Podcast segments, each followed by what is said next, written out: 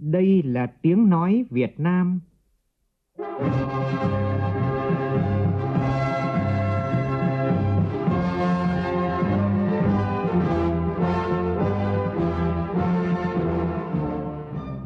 là tiếng nói Việt Nam, phát thanh từ Hà Nội, thủ đô nước Cộng hòa xã hội chủ nghĩa Việt Nam.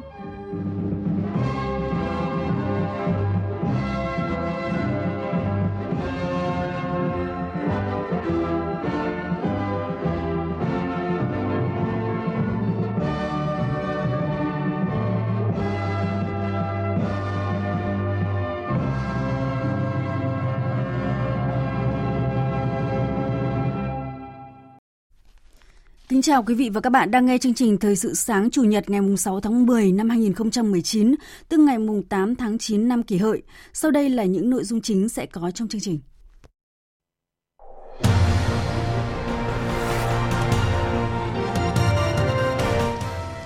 Việt Nam và Campuchia ra tuyên bố chung khẳng định việc ký hai văn kiện pháp lý ghi nhận thành quả khoảng 84% biên giới trên đất liền đã được phân định cắm mốc là dấu mốc lịch sử trong tiến trình giải quyết biên giới đất liền giữa hai nước.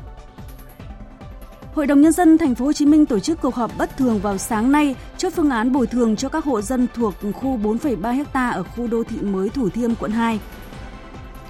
Đại diện huyện Mèo Vạc, tỉnh Hà Giang nhận trách nhiệm về công trình xây trái phép trên đỉnh Mã Pì Lèng. Sạt lở ngày càng diễn biến phức tạp đang đặt ra bài toán di dân tái định cư tại khu vực đồng bằng sông Cửu Long. Trong phần tin thế giới, cuộc đàm phán cấp chuyên viên giữa Mỹ và Triều Tiên về chương trình hạt nhân của Bình Nhưỡng vừa được nối lại sau nhiều tháng bế tắc đã đổ vỡ ngay khi bắt đầu.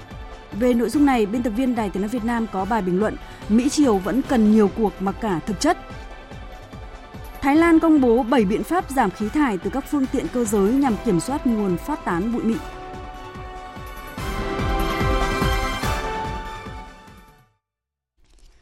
Bây giờ là nội dung chi tiết.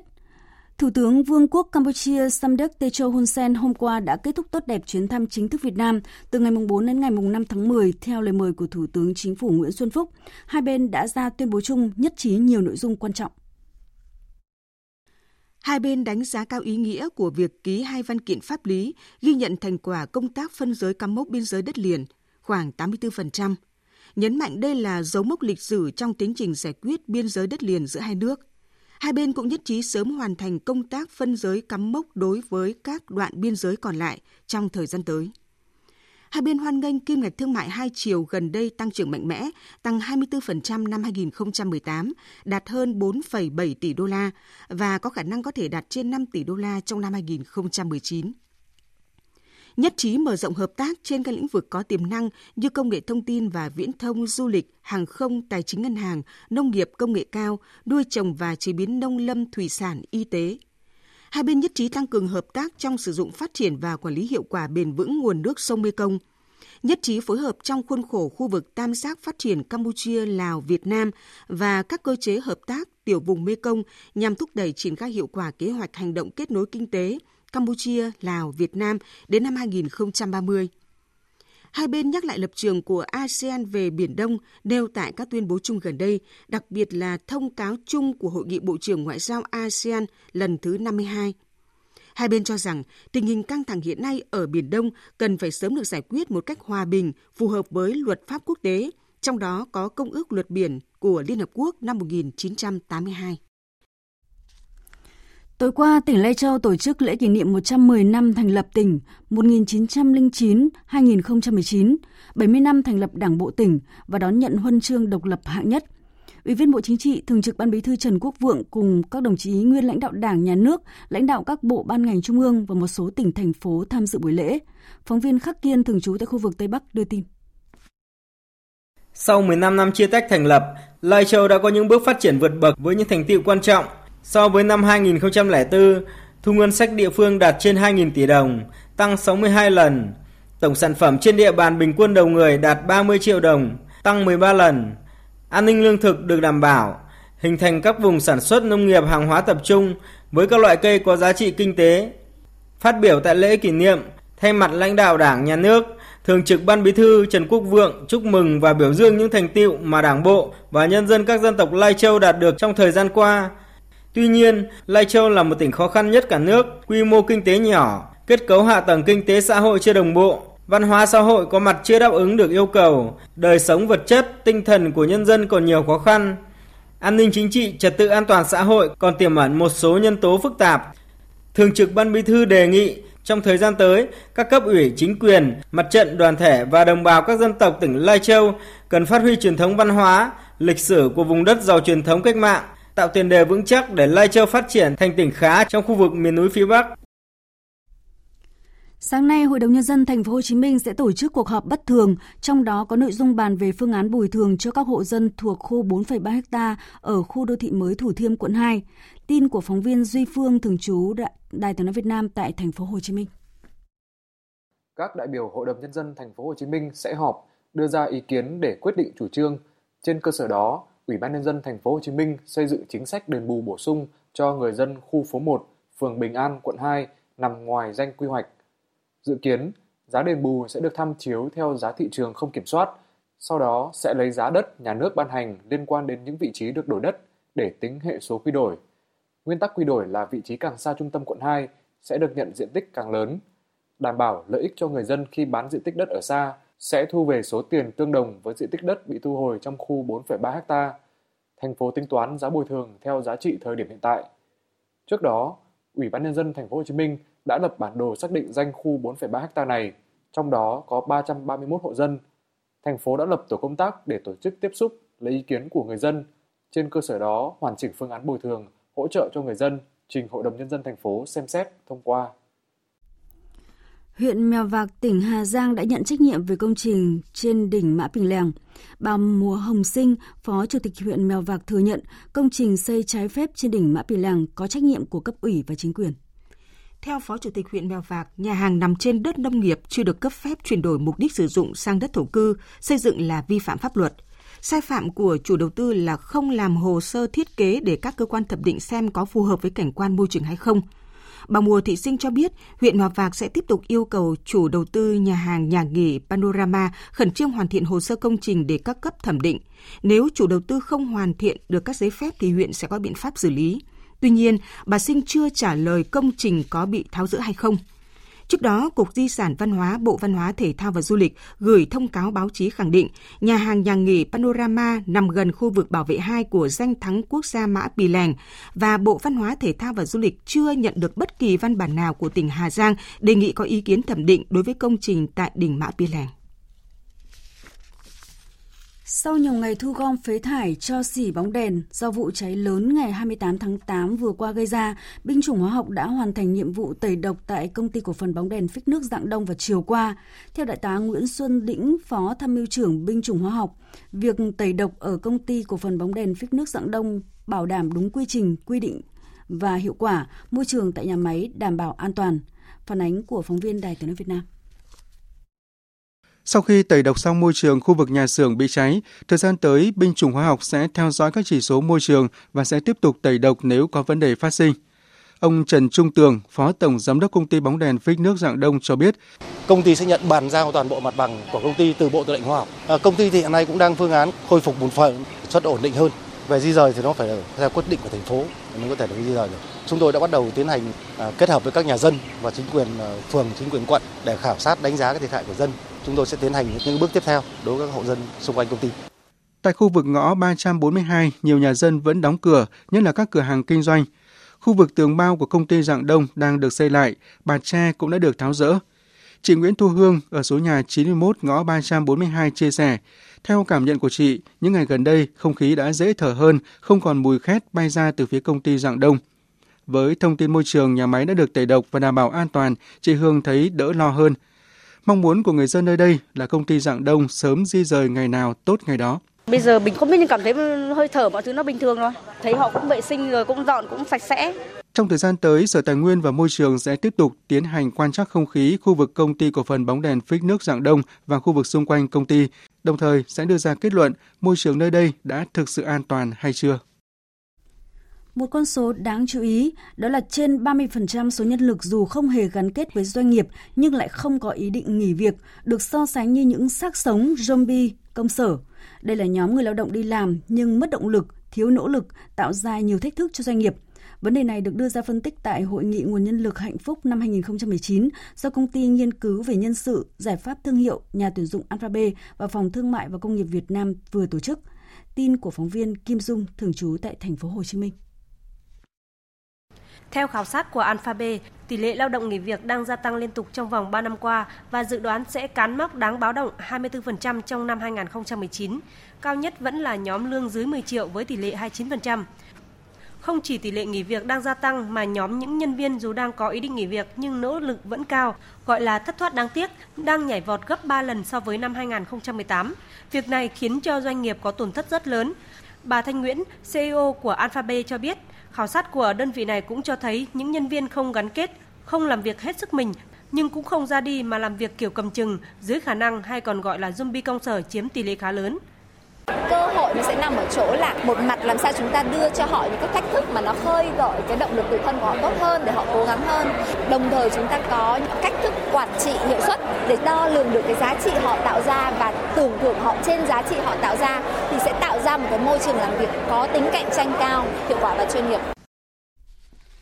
Quý vị và các bạn, tình trạng sạt lở ở Cà Mau đang diễn biến ngày một phức tạp. Sạt lở không chỉ làm mất đất rừng phòng hộ mà còn uy hiếp nhiều khu cụm dân cư ven biển của tỉnh Cà Mau. Nhiều hộ dân sống ven biển đang thấp thỏm, sống ngay trước đầu sóng ngọn gió. Thực trạng sạt lở đặt ra bài toán di rời người dân vào sống trong vùng an toàn. Tuy nhiên, để giải bài toán này không phải là việc dễ đối với tỉnh Cà Mau. Phóng viên Đài Tiếng nói Việt Nam tại khu vực đồng bằng sông Cửu Long phản ánh. Cửa biển Vàm Xoáy, xã Đất Mũi, huyện Ngọc Hiển đang là điểm nóng sạt lở của tỉnh Cà Mau.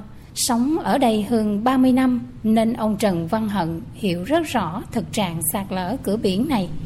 Ở đây ờ, sạt lở ảnh hưởng mần ăn thì cũng không được, sóng gió dữ trời lắm.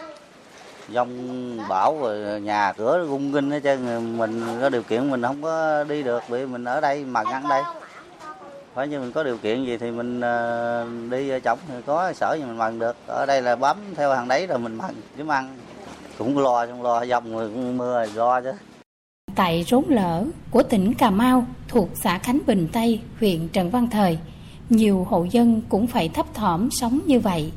Xã Khánh Bình Tây được xem là rốn lở vì đoạn đê biển từ cửa biển Đá Bạc đến cửa kênh mới luôn đứng trước tình trạng báo động mỗi mùa mưa bão đến.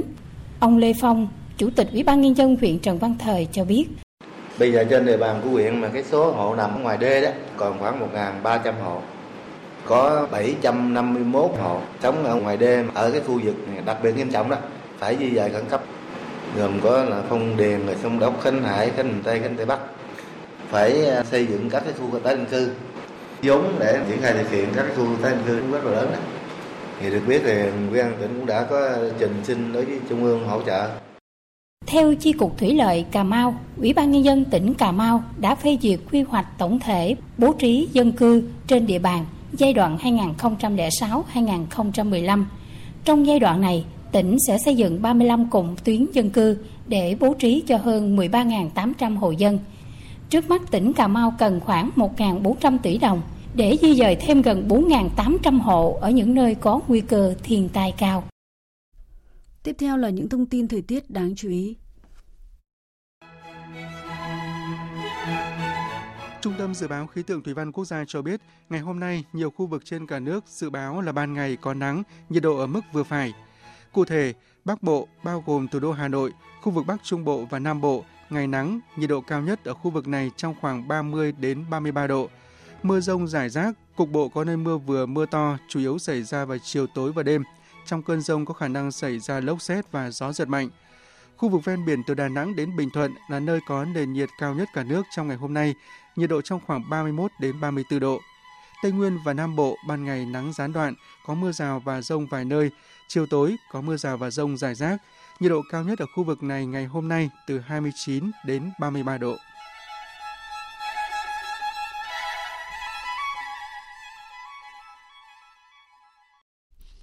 Chúng tôi xin được mở đầu phần tin thế giới với thông tin về cuộc đàm phán cấp chuyên viên giữa Mỹ và Triều Tiên vừa nối lại tại Thụy Điển.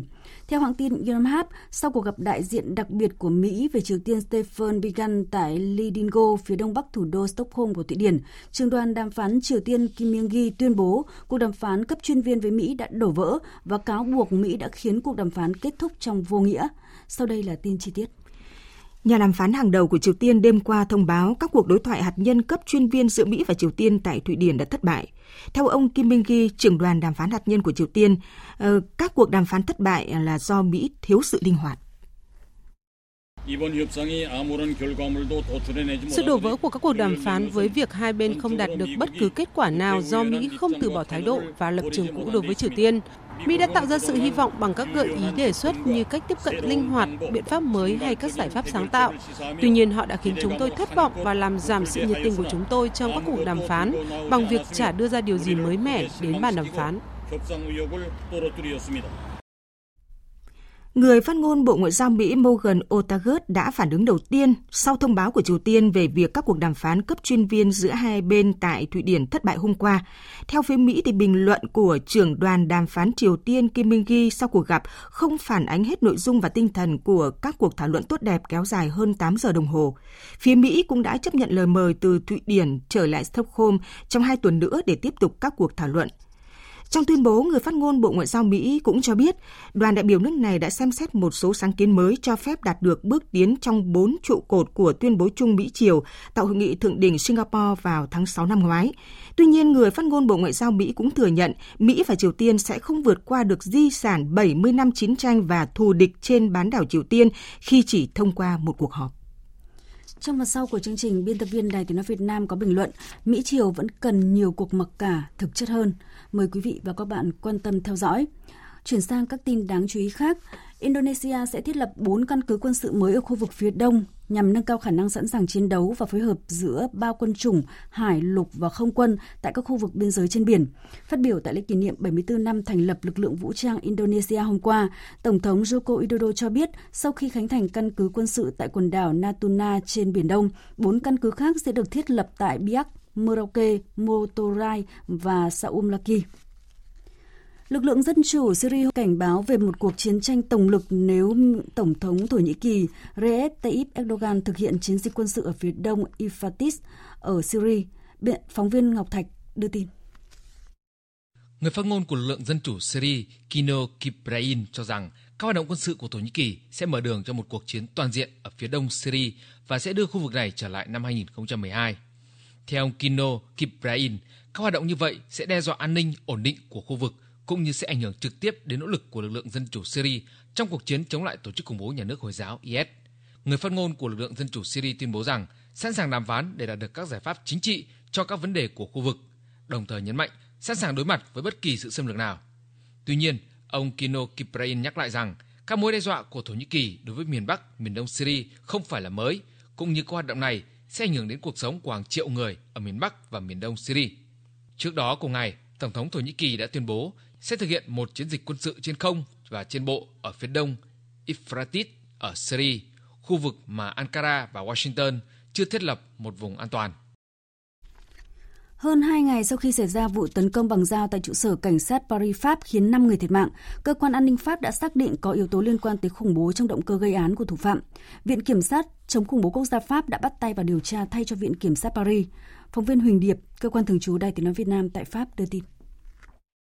Trong một cuộc họp báo ngày 5 tháng 10, ông Jean-François Ricard, kiểm sát trưởng của Viện Kiểm sát chống khủng bố quốc gia Pháp, đã công bố các thông tin cụ thể liên quan tới thủ phạm cũng như quá trình gây án. Michael Apong, 45 tuổi, sinh ra tại Martinique, một vùng lãnh thổ hải ngoại của Pháp, là nhân viên tin học thuộc bộ phận tình báo của Sở Cảnh sát Paris. Theo ông Jean-François Ricard, trước khi hung khí khoảng 30 phút, hung thủ và vợ đã trao đổi hàng chục tin nhắn với các nội dung liên quan tới vấn đề tôn giáo, kết thúc bằng tin nhắn Thánh Allah vĩ đại. Công tác điều tra sẽ tập trung vào các tội danh ám sát và âm mưu ám sát nhằm vào người thực thi công vụ có liên quan tới yếu tố khủng bố và liên hệ với tội phạm khủng bố. Cũng trong ngày 5 tháng 10, Thủ tướng Pháp Edouard Philippe cho biết chính phủ Pháp sẽ tiến hành đánh giá tổng thể các nhân viên an ninh tham gia vào cuộc chiến chống khủng bố nhằm không để các vụ việc tương tự tái diễn. Việc đánh giá sẽ do cơ quan tình báo Pháp thực hiện Cục Giao thông Đường bộ Thái Lan vừa công bố 7 biện pháp giảm khí thải từ các phương tiện cơ giới nhằm kiểm soát nguồn phát tán bụi mịn trong bối cảnh vùng đô thị Bangkok vừa trải qua một đợt ô nhiễm không khí lên tới mức có hại cho sức khỏe. Những biện pháp này bao gồm ngừng gia hạn đăng kiểm đối với những phương tiện cơ giới có khí thải vượt quá các ngưỡng PM2.5 cho phép, triển khai thêm nhiều nhân viên kiểm tra các phương tiện cơ giới, làm việc với Cục Kiểm soát ô nhiễm để kiểm tra khí thải của phương tiện tại những điểm nóng, đảm bảo các trung tâm được cấp phép kiểm tra xe hơi phải kiểm tra lượng PM2.5 thải ra từ xe ô tô, thanh tra các mức độ khí thải.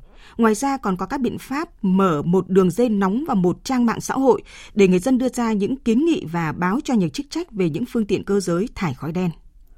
Một nửa thế kỷ trôi qua kể từ ngày đầu tiên được phát hành, album Abbey Road của ban nhạc nổi tiếng The Beatles vẫn thể hiện sức hấp dẫn vẹn nguyên khi leo lên vị trí đầu bảng xếp hạng các album được yêu thích nhất tại Anh.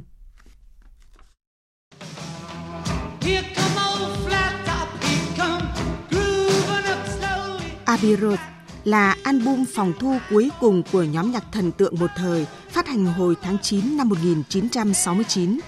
Hình ảnh bìa ghi lại khoảnh khắc bốn chàng lãng tử bước qua vạch kẻ đường dành cho người đi bộ trên đại lộ Abbey đã in đậm trong ký ức của bao người hâm mộ qua năm tháng. Album được phát hành 6 ngày sau khi thành viên John Lennon tuyên bố sẽ rời khỏi nhóm, đánh dấu quá trình tan rã của nhóm nhạc đã góp công lớn định hình văn hóa âm nhạc hiện đại. Sau khi phát hành, album này đã giữ vị trí bán chạy nhất tại Anh trong 17 tuần liên tiếp. Và ngày mùng 4 tháng 10, phiên bản đặc biệt kỷ niệm 50 năm ngày phát hành album với những chất liệu chưa từng được biết tới cũng nhanh chóng chiếm vị trí đầu bảng xếp hạng album bán chạy nhất tại Anh. Với thành tích này, Abbey Road cũng phá vỡ kỷ lục khoảng cách lâu nhất giữa hai lần đăng quang của một album 49 năm 252 ngày.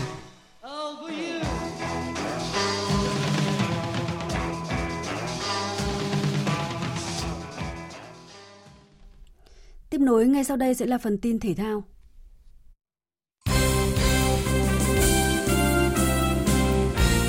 Sau khi rút gọn danh sách, đội tuyển Việt Nam bước vào buổi tập chiều qua chỉ với 17 tuyển thủ do vẫn còn 8 cầu thủ vắng mặt bởi nhiều lý do khác nhau. Tuy quân số của đội tuyển Việt Nam đã giảm đáng kể, nhưng bầu không khí tập luyện vẫn rất khẩn trương cùng cường độ tập luyện cao. Trong số 8 cầu thủ đang vắng mặt thì có 6 cầu thủ thuộc biên chế câu lạc bộ Hà Nội sẽ lên tập trung vào ngày hôm nay, còn Công Phượng và Văn Hậu vẫn đang ở châu Âu và đến ngày 8 tháng 10 mới trở về theo lịch của FIFA. Liên đoàn bóng đá Việt Nam cho biết ban tổ chức trận đấu vòng loại thứ hai World Cup 2022 khu vực châu Á giữa đội tuyển Việt Nam gặp đội tuyển Malaysia diễn ra vào ngày 10 tháng 10 trên sân vận động quốc gia Mỹ Đình, Hà Nội đã đưa ra những phương án nhằm đảm bảo yếu tố an ninh, an toàn và kiên quyết ngăn chặn, xử lý nghiêm hành vi đốt pháo nổ, pháo sáng trên sân vận động, đồng thời phòng ngừa từ xa các đối tượng quá khích, đối tượng cung cấp và sử dụng vũ khí, pháo nổ, pháo sáng, Ban tổ chức thống nhất mở cổng kiểm soát khán giả lúc 16 giờ và mở trước lúc trận đấu kết thúc 15 phút để kịp thời chống ùn tắc, thoát hiểm cho người hâm mộ. Thời sự VOV, nhanh, tin cậy, hấp dẫn. Thưa quý vị và các bạn, như đã đưa tin trong phần trước của chương trình này, không như kỳ vọng của cộng đồng quốc tế, cuộc đàm phán cấp chuyên viên giữa Mỹ và Triều Tiên tại Thụy Điển vào hôm qua đã đổ vỡ ngay khi mới bắt đầu. Điều đó dội gáo nước lạnh vào những hy vọng của dư luận trong việc nhanh chóng tìm ra giải pháp cho vấn đề hạt nhân vốn bế tắc trong thời gian dài. Biên tập viên Thu Hà có bài bình luận, Mỹ Triều vẫn cần nhiều cuộc mặc cả thực chất. Mời quý vị và các bạn cùng nghe.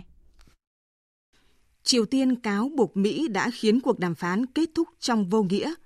Câu hỏi được dư luận đặt ra là vì sao kết quả đàm phán lại hoàn toàn đi ngược với những thiện trí mà Mỹ và Triều Tiên thể hiện trước đó có thể khẳng định rằng cả hai bên đều đang chịu nhiều áp lực về thời gian.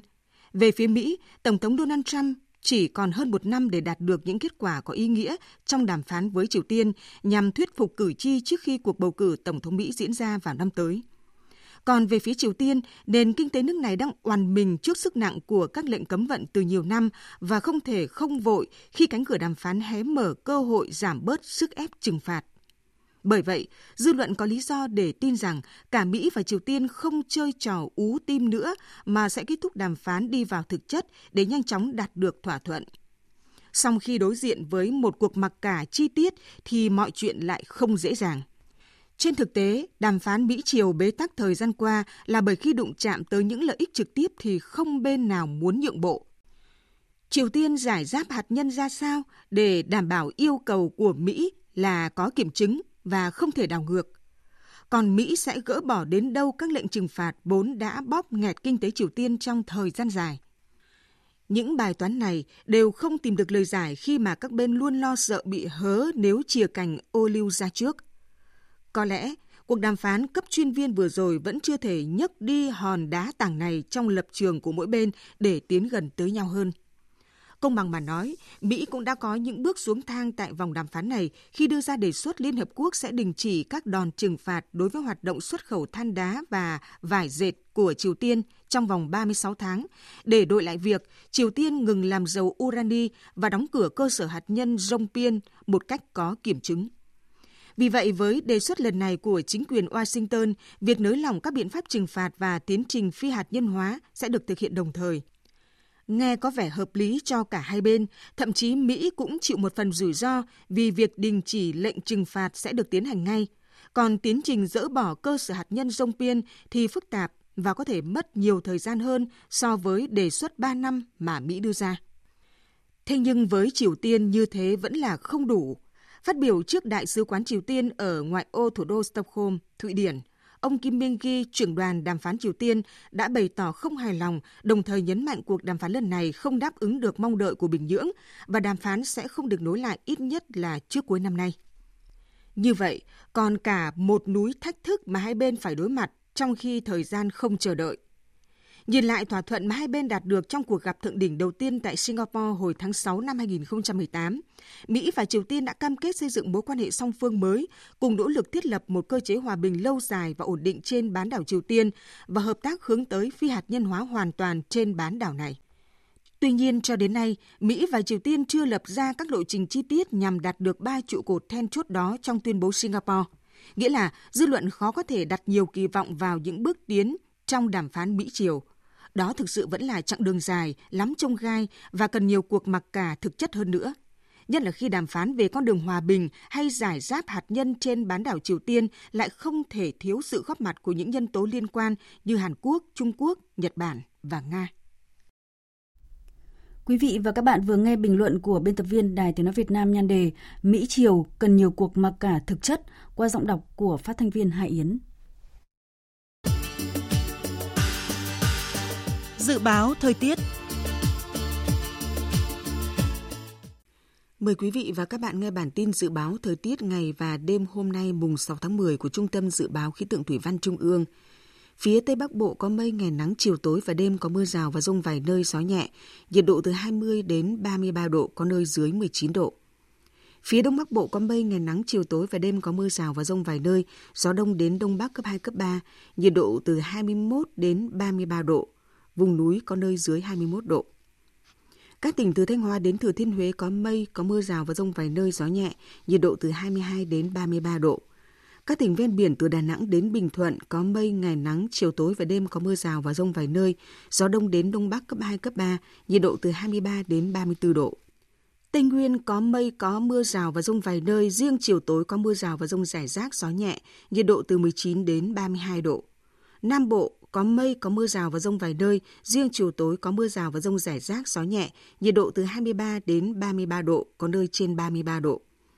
Khu vực Hà Nội có mây, ngày nắng, chiều tối và đêm có mưa rào và rông vài nơi, gió đông đến đông bắc cấp 2, cấp 3, nhiệt độ từ 22 đến 33 độ. Bản tin dự báo thời tiết biển ngày và đêm hôm nay, Vịnh Bắc Bộ, vùng biển từ Quảng Trị đến Quảng Ngãi, khu vực quần đảo Hoàng Sa thuộc thành phố Đà Nẵng và vùng biển từ Bình Định đến Ninh Thuận có mưa rào và rông vài nơi, tầm nhìn xa trên 10 km, gió đông bắc cấp 3, cấp 4. Khu vực Bắc Biển Đông có mưa rào và rông vài nơi, tầm nhìn xa trên 10 km, gió đông bắc đến đông cấp 4, cấp 5. Khu vực giữa và Nam Biển Đông, khu vực quần đảo Trường Sa thuộc tỉnh Khánh Hòa, vùng biển từ Bình Thuận đến Cà Mau, vùng biển từ Cà Mau đến Kiên Giang, bao gồm cả Phú Quốc và Vịnh Thái Lan. Có mưa rào và rông vài nơi, tầm nhìn xa trên 10 km, gió nhẹ. Những thông tin thời tiết vừa rồi cũng đã kết thúc chương trình thời sự sáng nay. Chương trình này do các biên tập viên Thu Hòa, Nguyễn Quyên biên soạn và thực hiện với sự tham gia của phát thanh viên Hải Yến, kỹ thuật viên Thu Phương, chịu trách nhiệm nội dung Nguyễn Thị Tuyết Mai. Cảm ơn quý vị và các bạn đã quan tâm theo dõi. Xin kính chào tạm biệt và hẹn gặp lại.